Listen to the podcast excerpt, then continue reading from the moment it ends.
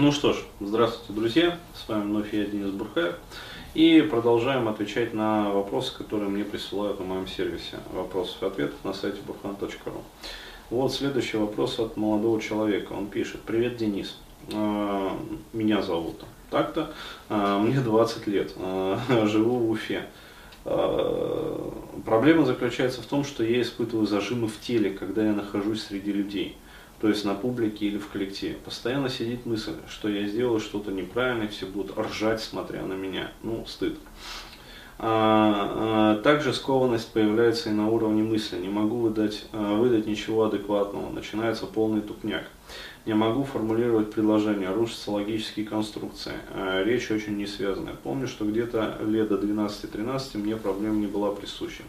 Все движения были легкие и свободны, а жесты плавные и уверенны. Предположу, что эта психика выстроила бастионы защиты в связи с психоэмоциональным прессингом со стороны училок и одноклассников. А, ну понятно, да. А, в итоге окопался так, что сам не вылезу. Как решить проблему? На что делать акцент? А, это реально мешает ловить моменты, ощущать вкус жизни. Заранее спасибо. А, ну, смотрите, вот а, вопрос опять вот в кассу. Говорится, не в бровь, а в глаз. А, пожалуйста, вот э, специально для вас, можно сказать так.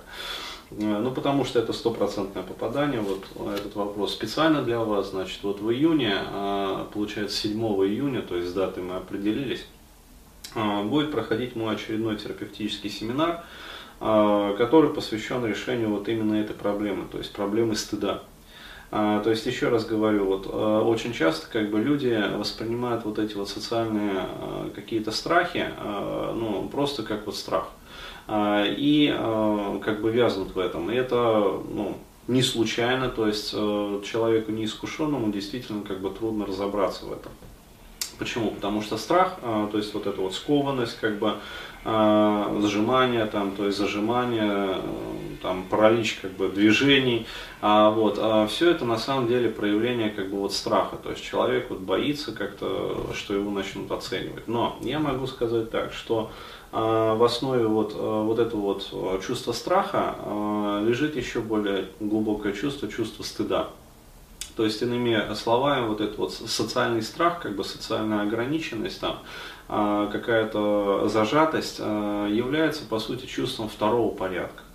Вот. А эмоции, как бы корневой эмоции, то есть ядром вот этой вот проблематики и чувством первого порядка является стыд, иррациональное чувство стыда. То есть и лежащее в его основе ощущение, что я какой-то не такой. А, то есть какой я не такой, я а, дать для себя ответ не могу. Но а я какой-то не такой, почему? Потому что надо мной все смеются и меня не принимают.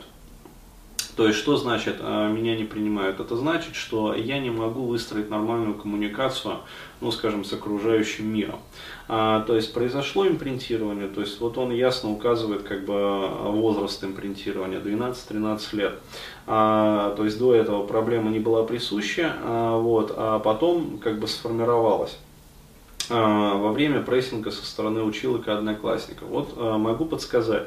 А, что на тренинге я буду рассказывать, э, ну вот на этом семинаре, я буду рассказывать такой момент, что когда проблематика соматизируется, то есть она принимает уже такие манифестные формы, вот, это значит, что на самом деле зерно как бы корень проблемы, то есть по сути корень кого, как я его называю, вот этот вот а, стек, на который насаживаются уже все остальные импринтные переживания, когда психика уже вот формирует защиту.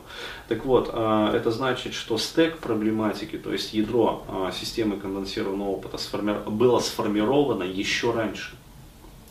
То есть, э, скорее всего, э, были какие-то вот э, ситуации в семье, были какие-то импринты неотслеживаемые, и это характерно. То есть, человек чаще всего не помнит ядро СКО. То есть, он помнит вот эту вот матрешку, которая насажена. То есть, когда проблема соматизировалась, когда приняла манифестные формы. То есть э, до этого вот этот вот градиентный переход, до этого движения были плавные, потом раз и я зажался резко. Да? То есть вот этот человек помнит. А как формируется ядро СКО, человек чаще всего не помнит. То есть это еще раньше. Вот. И на семинаре я буду рассказывать, как находить вот это вот ядро СКО при работе конкретно со стыдом. А, то есть еще раз говорю, ниже страха чаще всего лежит стыд.